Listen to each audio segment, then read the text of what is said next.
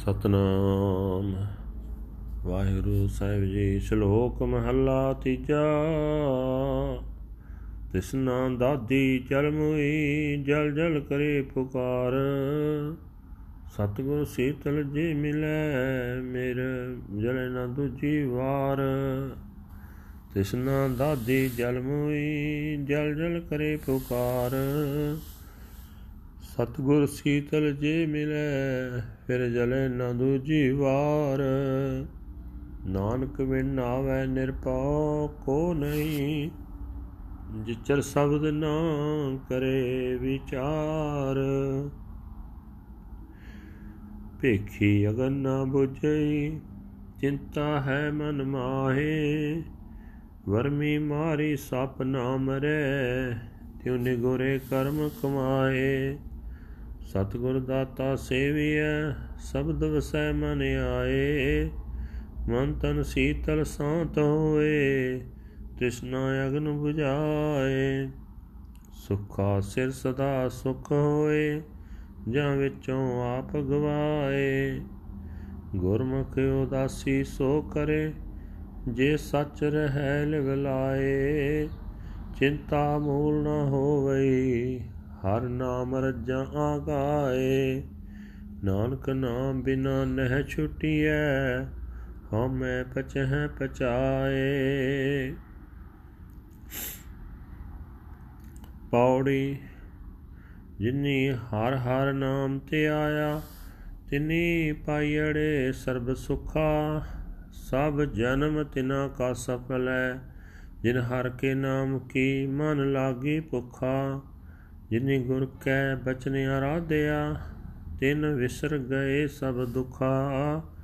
ਤੇ ਸੰਤ ਭਲੇ ਗੁਰ ਸਿੱਖ ਹੈ, ਜਿਨ ਨਾਹੀ ਚਿੰਤ ਪਰਾਈ ਚੁਖਾ। ਤਨ ਧਨ ਤਿਨਾ ਕਾ ਗੁਰੂ ਹੈ, ਜਿਸੇ ਅੰਮ੍ਰਿਤ ਫਲ ਹਰ ਲਾਗੇ ਮੁਖਾ। ਜਿਨੇ ਗੁਰ ਕੈ ਬਚਨ ਆਰਾਧਿਆ ਤਿਨ ਵਿਸਰ ਗਏ ਸਭ ਦੁਖਾ, ਤੇ ਸੰਤ ਭਲੇ ਗੁਰ ਸਿੱਖ ਹੈ, ਜਿਨ ਨਾਹੀ ਚਿੰਤ ਪਰਾਈ ਚੁਖਾ। ਤਨ ਧਨ ਤਿਨਾ ਕਾ ਗੁਰੂ ਹੈ, ਜਿਸੇ ਅੰਮ੍ਰਿਤ ਫਲ ਹਰ ਲਾਗੇ ਮੁਖਾ।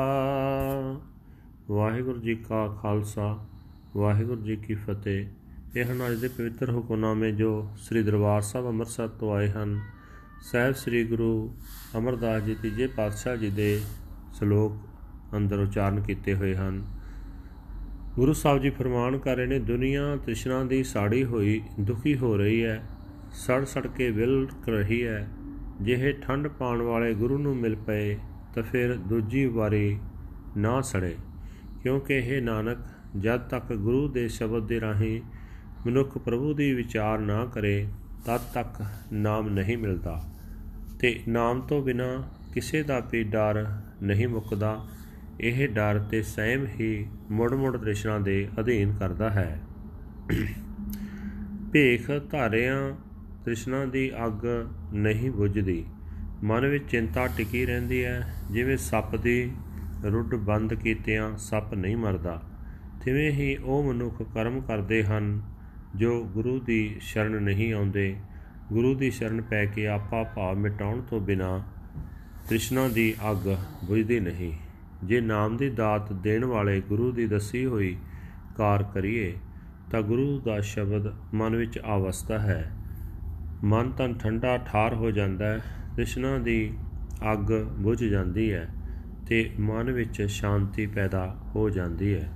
ਗੁਰੂ ਦੀ ਸੇਵਾ ਵਿੱਚ ਜਦੋਂ ਮਨੁੱਖ ਅਹੰਕਾਰ ਦੂਰ ਕਰਦਾ ਹੈ ਤਾਂ ਸਭ ਤੋਂ ਸ੍ਰੇਸ਼ਟ ਸੁਖ ਮਿਲਦਾ ਹੈ। ਗੁਰੂ ਦੇ ਸਨਮੁਖ ਹੋਇਆ ਹੋਇਆ, ਉਹ ਮਨੁੱਖ ਹੀ ਤ੍ਰਿਸ਼ਨਾ ਵੱਲੋਂ ਤਿਆਗ ਕਰਦਾ ਹੈ, ਜੋ ਸੱਚੇ ਨਾਮ ਵਿੱਚ ਸੁਰਤ ਜੋੜੀ ਰੱਖਦਾ ਹੈ। ਉਸ ਨੂੰ ਚਿੰਤਾ ਉਕਾ ਹੀ ਨਹੀਂ ਹੁੰਦੀ, ਪ੍ਰਭੂ ਦੇ ਨਾਲ ਹੀ ਉਹ ਚੰਗੀ ਤਰ੍ਹਾਂ ਰੱਜਿਆ ਰਹਿੰਦਾ ਹੈ। हे ਨਾਨਕ, ਪ੍ਰਭੂ ਦਾ ਨਾਮ ਸਿਮਰਨ ਤੋਂ ਬਿਨਾ ਤ੍ਰਿਸ਼ਨਾ ਦੀ ਅੱਗ ਤੋਂ ਬਚ ਨਹੀਂ ਸਕੀਦਾ। ਨਾਮ ਤੋਂ ਬਿਨਾ ਜੀਵ ਅਹੰਕਾਰ ਵਿੱਚ ਪਏ ਸੜਦੇ ਹਨ। ਜਿਨ੍ਹਾਂ ਮਨੁੱਖਾਂ ਨੇ ਪ੍ਰਭੂ ਦਾ ਨਾਮ ਸਿਮਰਿਆ ਹੈ, ਉਹਨਾਂ ਨੂੰ ਸਾਰੇ ਸੁੱਖ ਮਿਲ ਗਏ ਹਨ। ਉਹਨਾਂ ਦਾ ਸਾਰਾ ਮਨੁੱਖਾ ਜੀਵਨ ਸਫਲ ਹੋਇਆ ਹੈ, ਜਿਨ੍ਹਾਂ ਦੇ ਮਨ ਵਿੱਚ ਪ੍ਰਭੂ ਦੇ ਨਾਮ ਦੀ ਭੁੱਖ ਲੱਗੀ ਹੋਈ ਹੈ। ਭਾਵ ਨਾਮ ਜਿਨ੍ਹਾਂ ਦੀ ਜ਼ਿੰਦਗੀ ਦਾ ਆਸਰਾ ਹੋ ਜਾਂਦਾ ਹੈ, ਜਿਨ੍ਹਾਂ ਨੇ ਗੁਰੂ ਦੇ ਸ਼ਬਦ ਦੇ ਰਾਹੀਂ ਪ੍ਰਭੂ ਦਾ ਸਿਮਰਨ ਕੀਤਾ, ਉਹਨਾਂ ਦੇ ਸਾਰੇ ਦੁੱਖ ਦੂਰ ਹੋ ਗਏ ਹਨ। ਉਹ ਗੁਰਸਿੱਖ ਚੰਗੇ ਸੰਤ ਹਨ, ਜਿਨ੍ਹਾਂ ਨੇ ਪ੍ਰਭੂ ਤੋਂ ਬਿਨਾ ਹੋਰ ਕਿਸੇ ਦੀ ਰੱਤਾ ਵੀ ਆਸ ਨਹੀਂ ਰੱਖੀ। ਉਹਨਾਂ ਦਾ ਗੁਰੂ ਵੀ ਧਨ ਹੈ, ਭਾਗਾਂ ਵਾਲਾ ਜਿਸ ਦੇ ਮੂੰਹ ਨੂੰ ਪ੍ਰਭੂ ਦੀ ਸੇਵ ਸਲਾਹ ਰੂਪ ਅਮਰ ਕਰਨ ਵਾਲੇ ਫਲ ਲੱਗੇ ਹੋਏ ਹਨ। ਭਾਵ ਜਿਸ ਦੇ ਮੂੰਹੋਂ ਪ੍ਰਭੂ ਦੀ ਵਡਿਆਈ ਦੇ ਬਚਨ ਨਿਕਲਦੇ ਹਨ। ਵਾਹਿਗੁਰੂ ਜੀ ਕਾ ਖਾਲਸਾ, ਵਾਹਿਗੁਰੂ ਜੀ ਕੀ ਫਤਿਹ। This is today's Hukamnama from Sri Darbar Sahib Amritsar uttered by our third Guru Guru Das Ji under Slok Third Mahal. Heading Guru Sahib Ji said that consumed by desire the world is burning and dying, burning and burning it screams. But if it meets with the cooling and soothing true Guru, it does not burn any longer.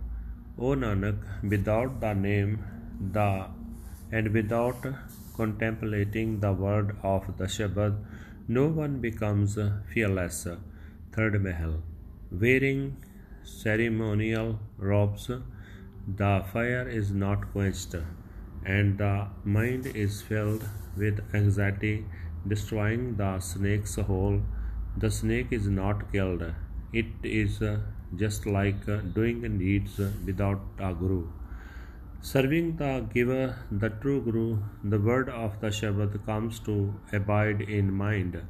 The mind and body are cooled and soothed, peace ensures, and the fire of desire is quenched.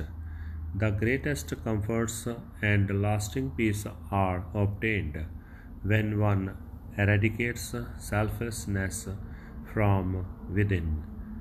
He alone becomes a detached Gurmukh who lovingly focuses his awareness on the true Lord.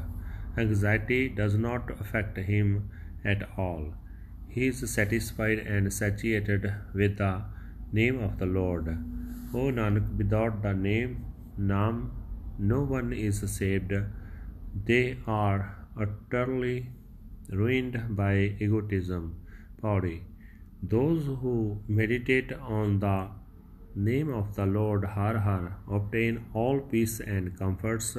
Fruitful is the entire life of those who feel hunger for the name of the Lord in their minds.